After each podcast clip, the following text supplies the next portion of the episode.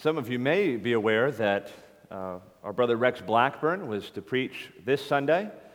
And uh, I spoke with Rex on Friday. He was beginning to lose his voice. And so we decided that it would be best if I would preach this Sunday. And um, we'll hopefully enjoy the privilege of hearing Rex minister the Word of God to us next Sunday. I say that for two reasons. Uh, number one, so that you would pray for Rex, that he would recover. And uh, also, last week we finished our exposition of the book of Titus. It's been my plan for the next series to be in the book of 1 Peter. Uh, but as of today, I'm not prepared to begin that series. And so this morning, I'm going to bring a topical address related to a pastoral burden. And so I just say that to say this is something of an unusual sermon. Ordinarily, there's a passage that's set before us for me to expound. Today, I'm going to preach a topical address and draw on several texts in the New Testament, especially from the Gospels. So before announcing that topic, let me ask that we pray once more. Let's pray together.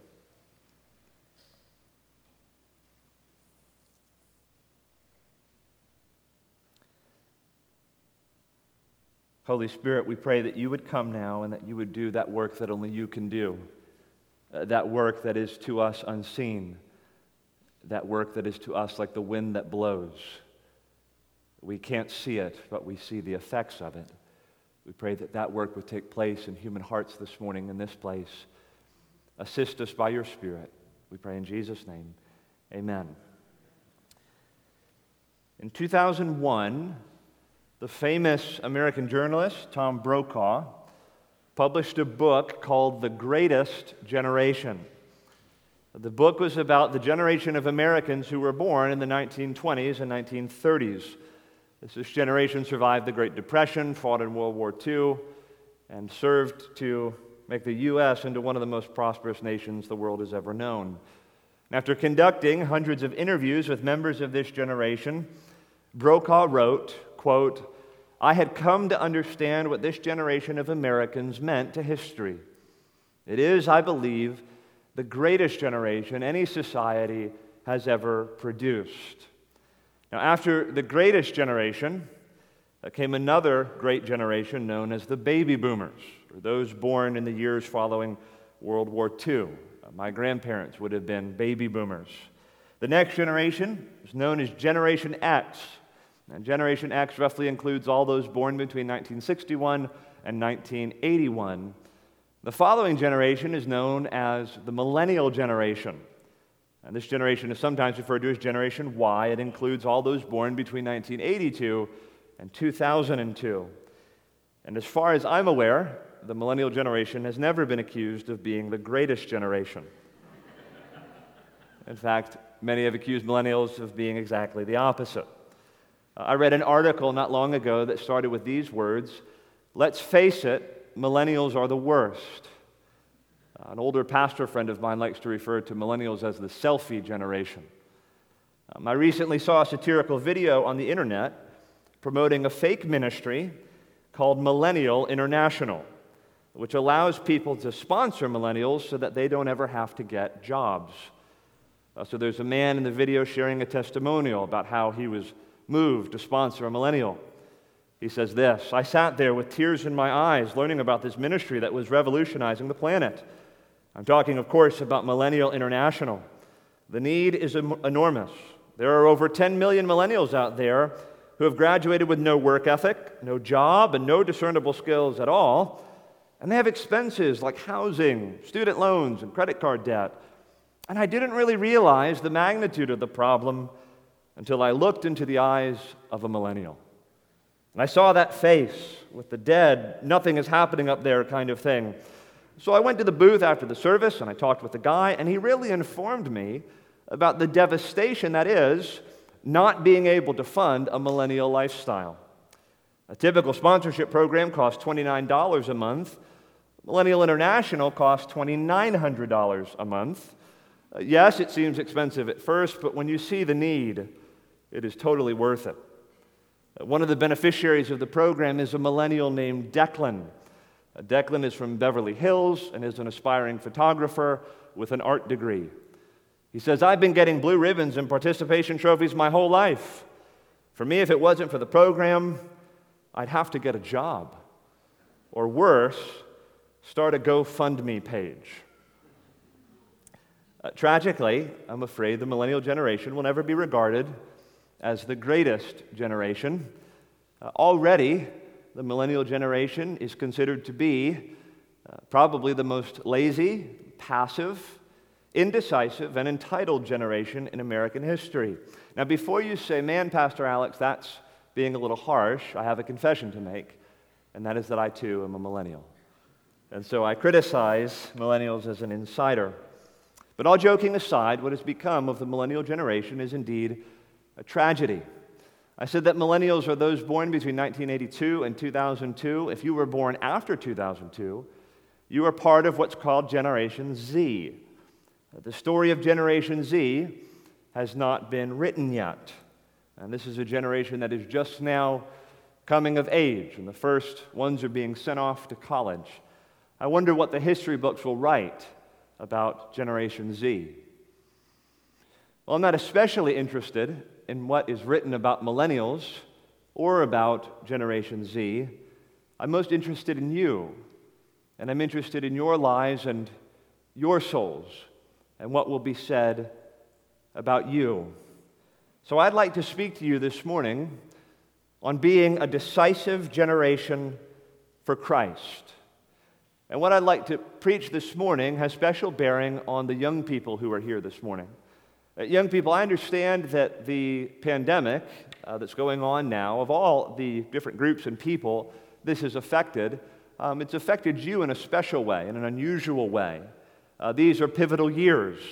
And I know that 2020 has not gone the way you had planned, the way you had hoped. I'm sure your summer break was not what you wanted it to be, and I'm sure school is uh, presenting all sorts of challenges and inconveniences right now.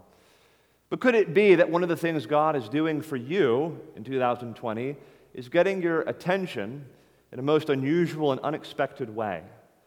And so I'd like to speak to you about four decisions you can make that will define your life and change your life forever. And so I'd like to speak especially to the young people this morning, but what I say would have bearing on everyone who is gathered to sit under the preaching of the word this morning. So, this is what I'd wish to do. The Bible, at many points, calls men and women to decision, to action. I'd like to call our attention to four decisions the Bible calls us to. Starting with number one young people, decide that you will repent and turn from your sin. Decide that you will repent and turn from your sin. Now, we speak often around here of what we call the gospel. Uh, the gospel is principally news, the gospel is good news. The gospel is good news about what God has done in Christ, his only Son, to make a way of salvation for sinners through the life, death, and resurrection of Jesus Christ. This is the good news, and it is this news by which sinners are saved. But the gospel is more than the announcement of, of information or historical events that have taken place in time. The gospel contains, along with it, what we could call a summons or an invitation or a calling. The gospel summons sinners to repent of sin and to believe on Jesus. All who hear the gospel are summoned by God to repentance. And this was universally taught by the preachers of the New Testament. So in Mark chapter 1, verse 4, we read, In those days, John the Baptist came preaching in the wilderness, Repent, for the kingdom of heaven is at hand.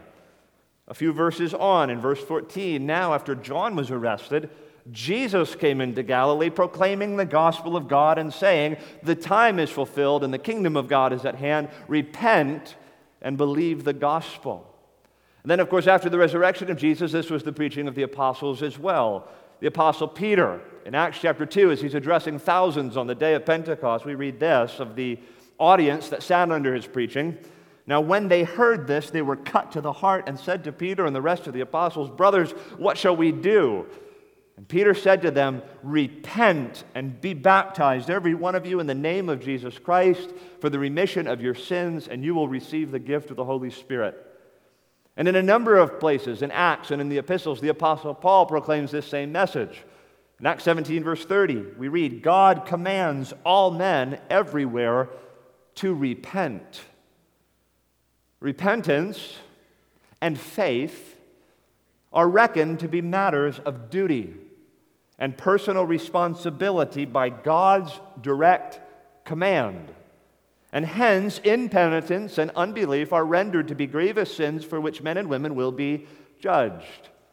And of course, wonderfully, these commands come with spectacular promises of salvation to all those who obey them.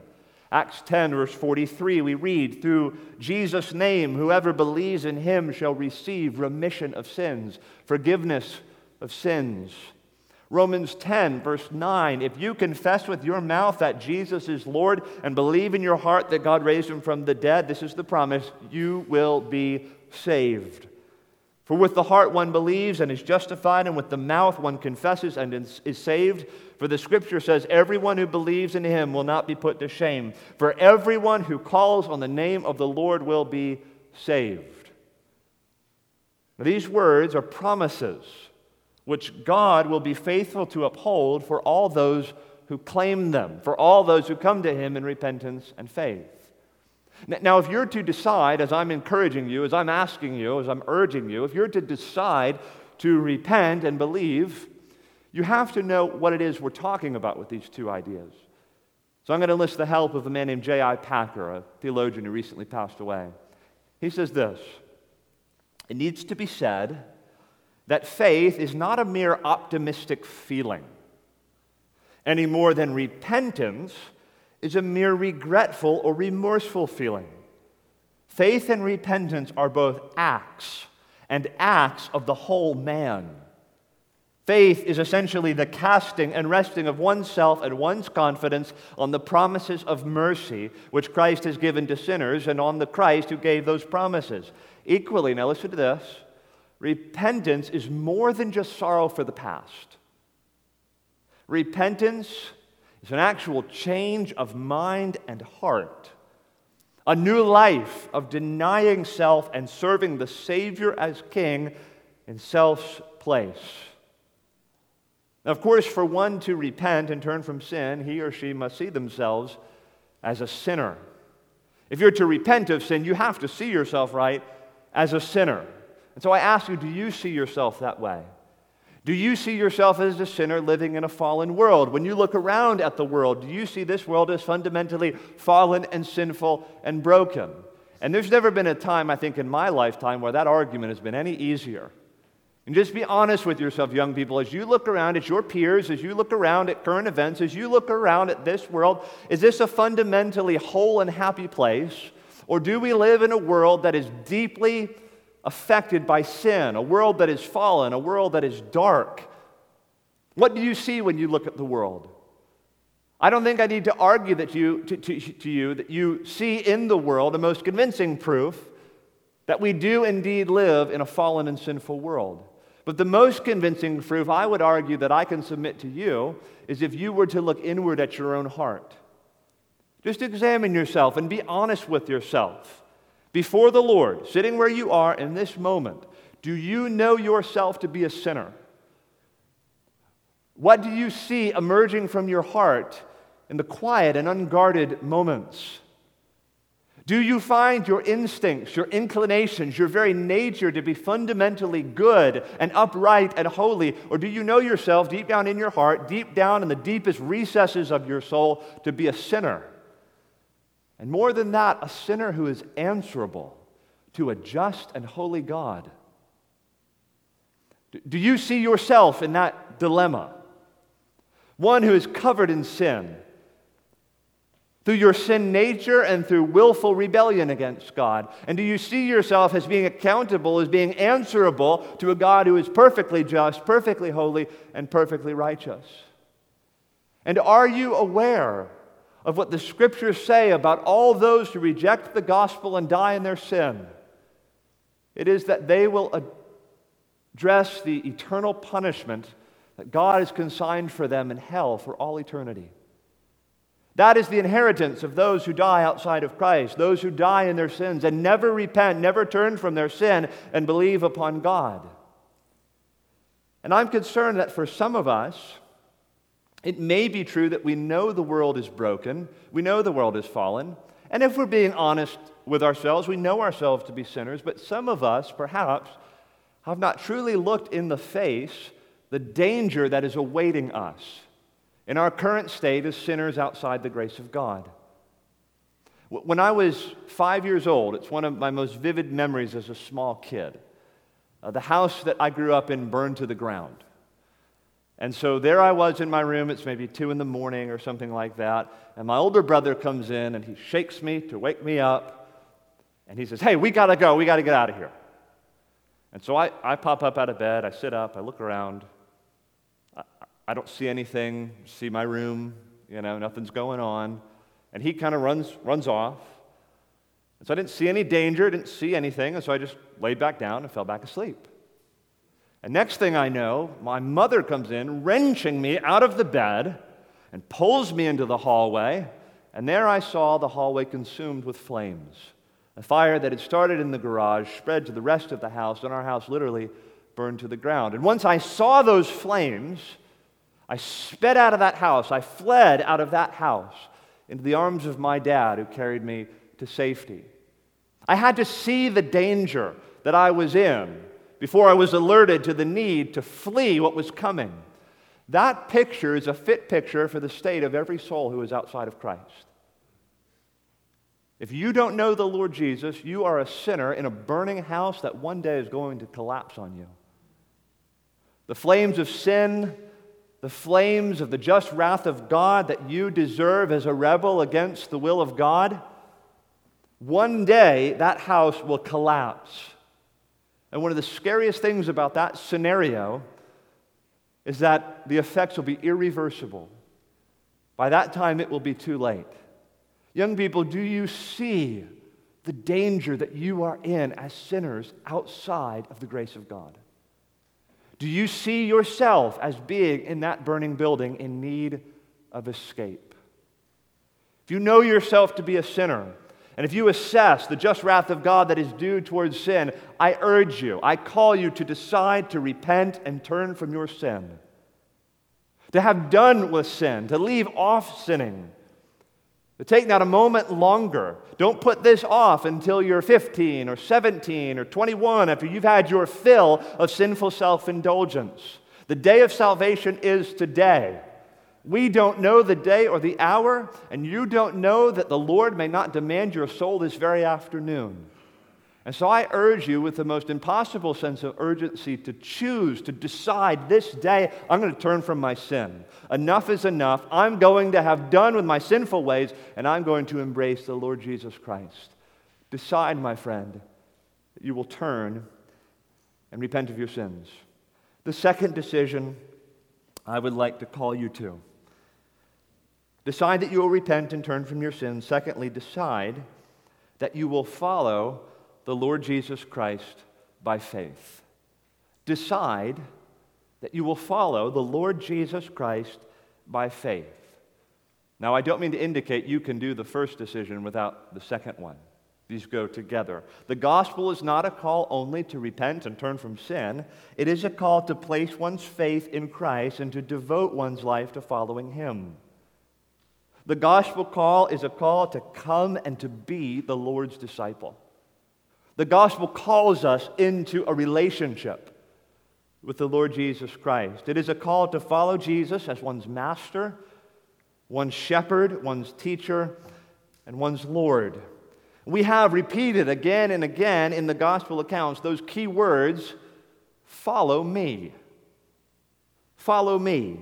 Those words represent a call to decision a call to action, a call to allegiance and devotion. Those words, follow me, capture something foundational to what it is we are called to in the gospel.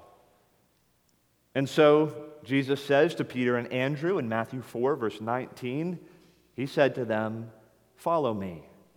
In Matthew 9, verse 9, we read Matthew was sitting at the tax booth, and Jesus said to him, Follow me. And he rose and followed him.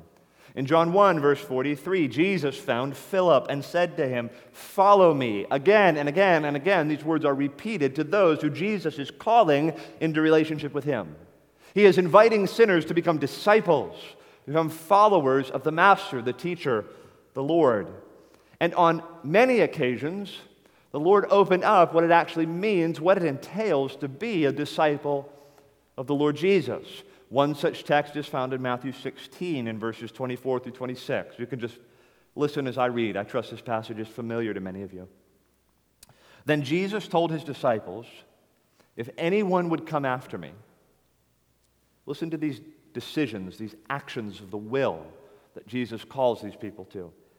If anyone would come after me, let him deny himself and take up his cross and follow me. For whoever would save his life will lose it, but whoever loses his life for my sake will find it. For what will it profit a man if he gains the whole world and forfeits his soul? Or what shall a man give in return for his soul? But follow me, Jesus says. Take up your cross, he says. Give up your life, young people, so you can truly find your life. Deny yourself so that you might save yourself by the grace of God. You see, to a generation that is indecisive, Jesus says, Follow me. To a culture that fears commitment, Jesus says, Be my disciple. To young people who don't want to do hard things, Jesus says, Take up your cross to a generation that can't decide what it wants, Jesus says, Come to me. Jesus calls each one of us to follow him. So I ask you, each one of us here, will you decide to follow Jesus Christ as his disciple?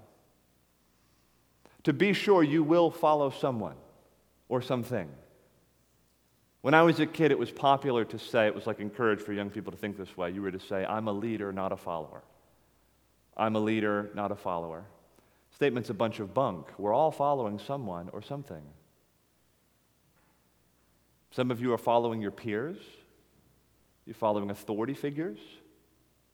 You're following the shifting winds and trends of culture.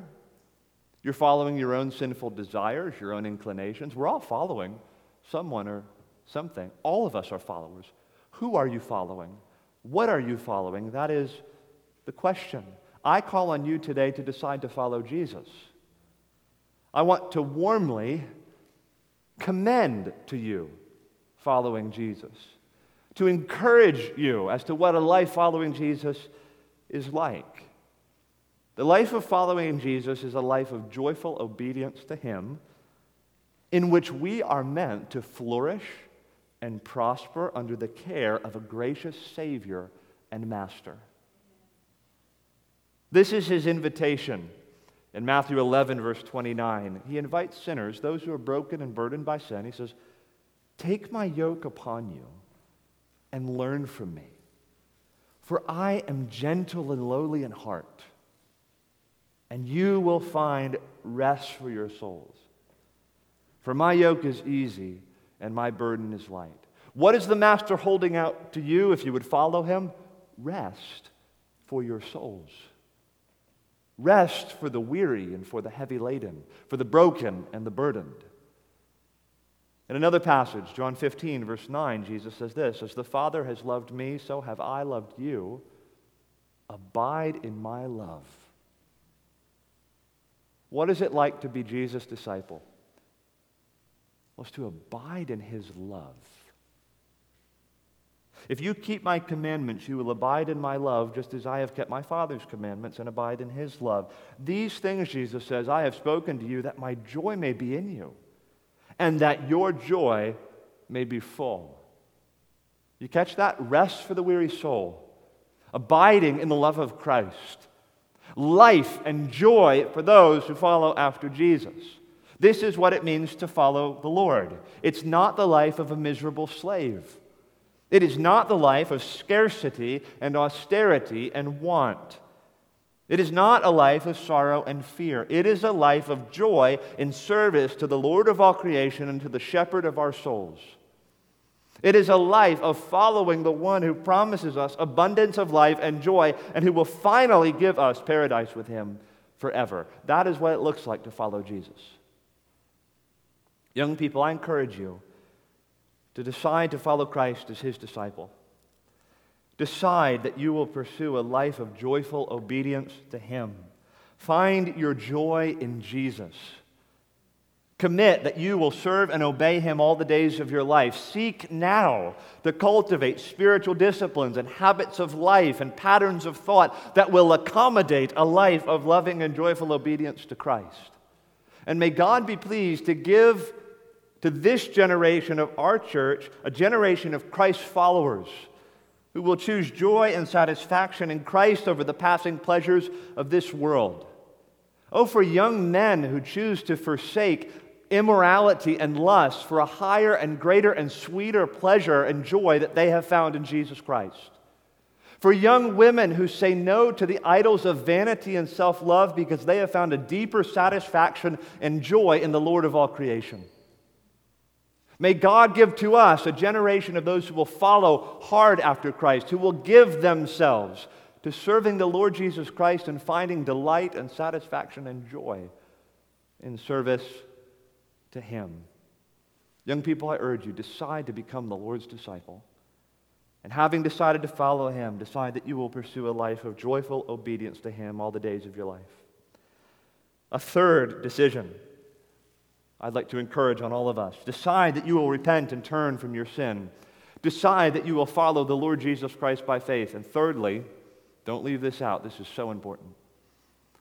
Decide to identify publicly with Christ and his church. Decide to identify publicly with Christ and his church. In the early days of the church, it was expected that those who repented of sin and followed Jesus would be baptized publicly.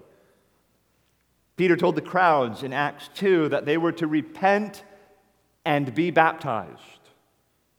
And as we read on, we learn that those who were baptized were added to the church and began devoting themselves to the life of the church. One's Christianity was never understood to be a private matter. Don't listen to the way our culture talks about this today because it's wildly deceptive. Your faith is not a private matter. The implications of Christian faith are entirely public for the world to see. They have implications for your neighbors and everyone around you. Your faith, your religion, your spirituality, whatever you want to call it, is not a private matter. It is never understood to be that way in the Bible. Your faith is a public matter, designed to be proclaimed and pronounced in the sight of all. To become a Christian in those early days was to make a stand. It was to align oneself with Jesus of Nazareth, who, by the way, was not all that popular in the surrounding culture. I say that because I think we've now passed the point where an attachment to Jesus in the American South brings with it sort of social cachet. Young people, in the days ahead, I assure you, you're not going to gain anything in terms of social status by identifying with Jesus and his church. It's going to get a lot harder before it gets better when Jesus comes back. Well, you will have brothers and sisters in the pages of the New Testament who can sympathize with you. They identified publicly with Jesus when it was considered shameful to do so. We too are to identify publicly with Jesus of Nazareth. So, the first thing to say is to the Christian young people here and the Christian older people here make sure your friends and your peers know that you're a Christian. Stand up for Jesus and identify yourself publicly with Christ. But now, this also is of tremendous importance. If you are to identify with Christ, you must align yourself with his people, namely the church. You get that, right? The, the, Bible will not condone the attitude that says, well, I'm fine with Jesus, it's just all the Christians I can't stand. I'm good with him, but not into the whole organized religion thing, not into the whole organized church thing. That is not an attitude the Bible will sanction. Now, I know, right, in this day and age, what could be more constraining, what could be more boring, what could be more bland, what could be more passe than the church, right? Listen to me, the church is said to be the bride of Christ. The church is said to be Christ's own body. The church is said to be the house where God Himself dwells by His Spirit. The church is Christ's plan A for advancing his cause throughout the world, and there is no plan B. The Lord never has plan Bs. The church is where it's at. Christ makes promises to his church that he never makes to lone maverick Christians. He makes promises to his church that he never makes to parachurch organizations. Christ makes promises to his church that he never makes to campus ministries. Christ makes promises to his church that he never makes to Christian schools. High school juniors and seniors, college students who are here, I'm going to give you some of the most important advice you can be given at this stage of your life. When it comes time for you to go to college, and some of you I know are already there, before you join a campus ministry, before you sign up for intramural sports, before you join any clubs, you find a church and you join it. And if you have to make a choice between church or FCA, you choose the church. And if you have to choose between the church and ultimate frisbee, you choose the church.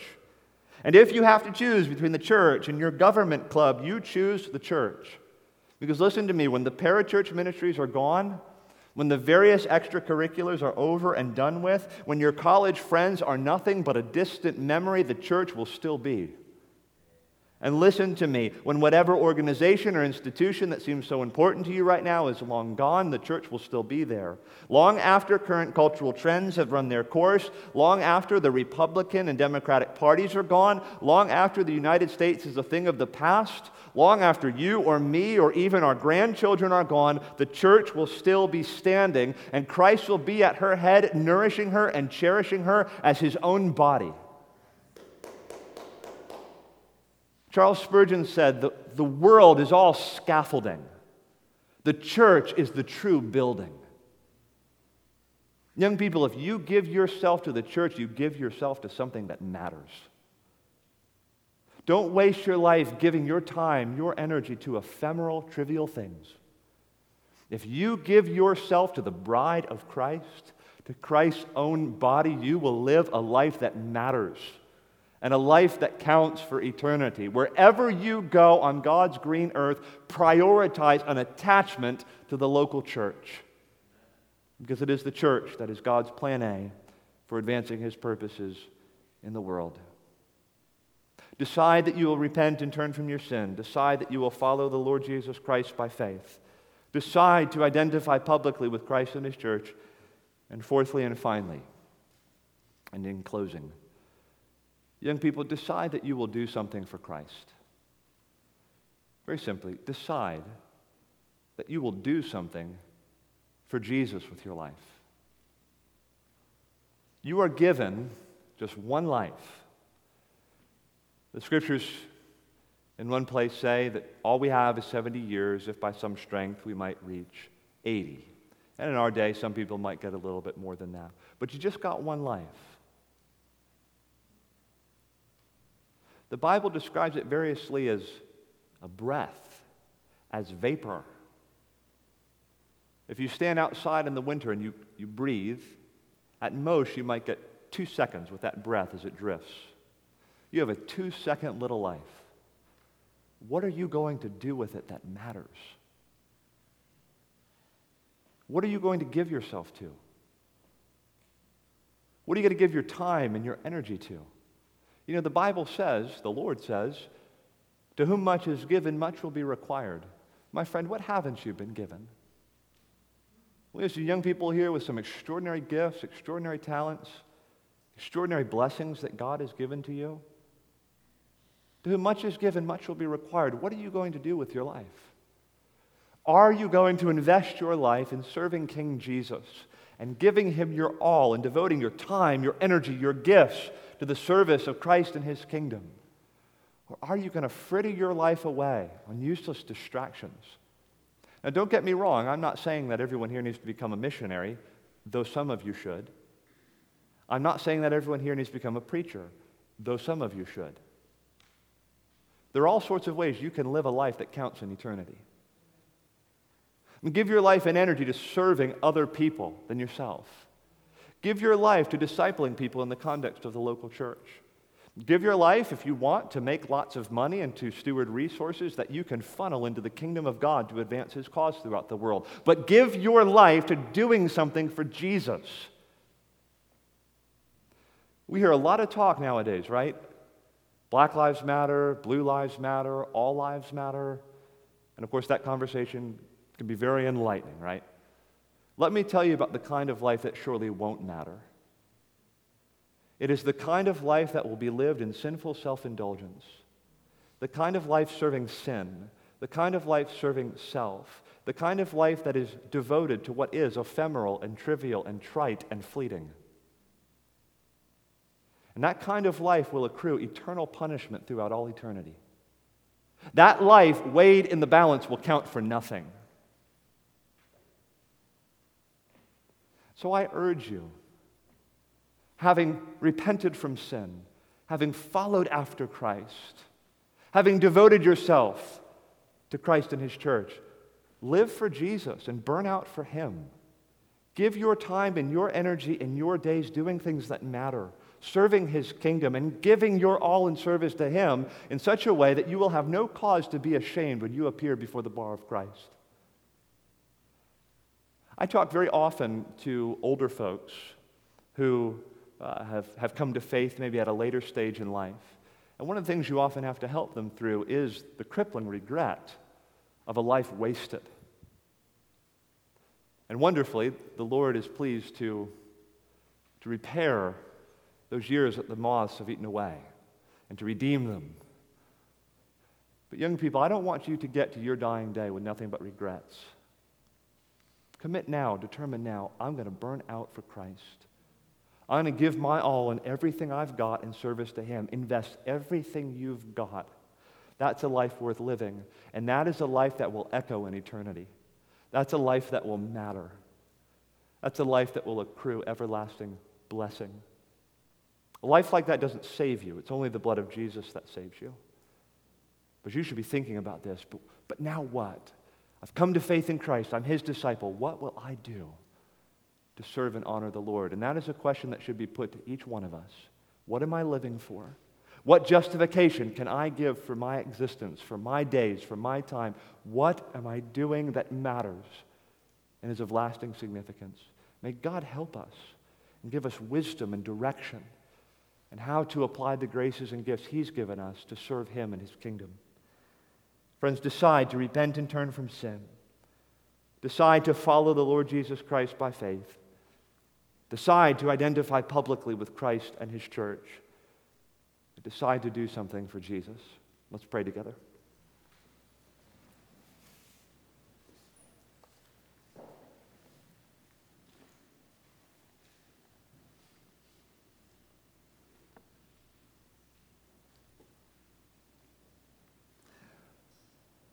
Lord God, we are called in your word to decision. We are called to action. I sought to urge certain decisions on us this morning. But now I pray that you would do that work that only you can do of granting new birth and regeneration, granting a change of will and of mind that we can even make these sorts of decisions. While enslaved to sin, lost in sin, we are deaf and blind to these urgings and pleadings. But would you do the work sovereignly now that you alone can do? Change us and incline our wills to do your will. We pray in Jesus' name. Amen.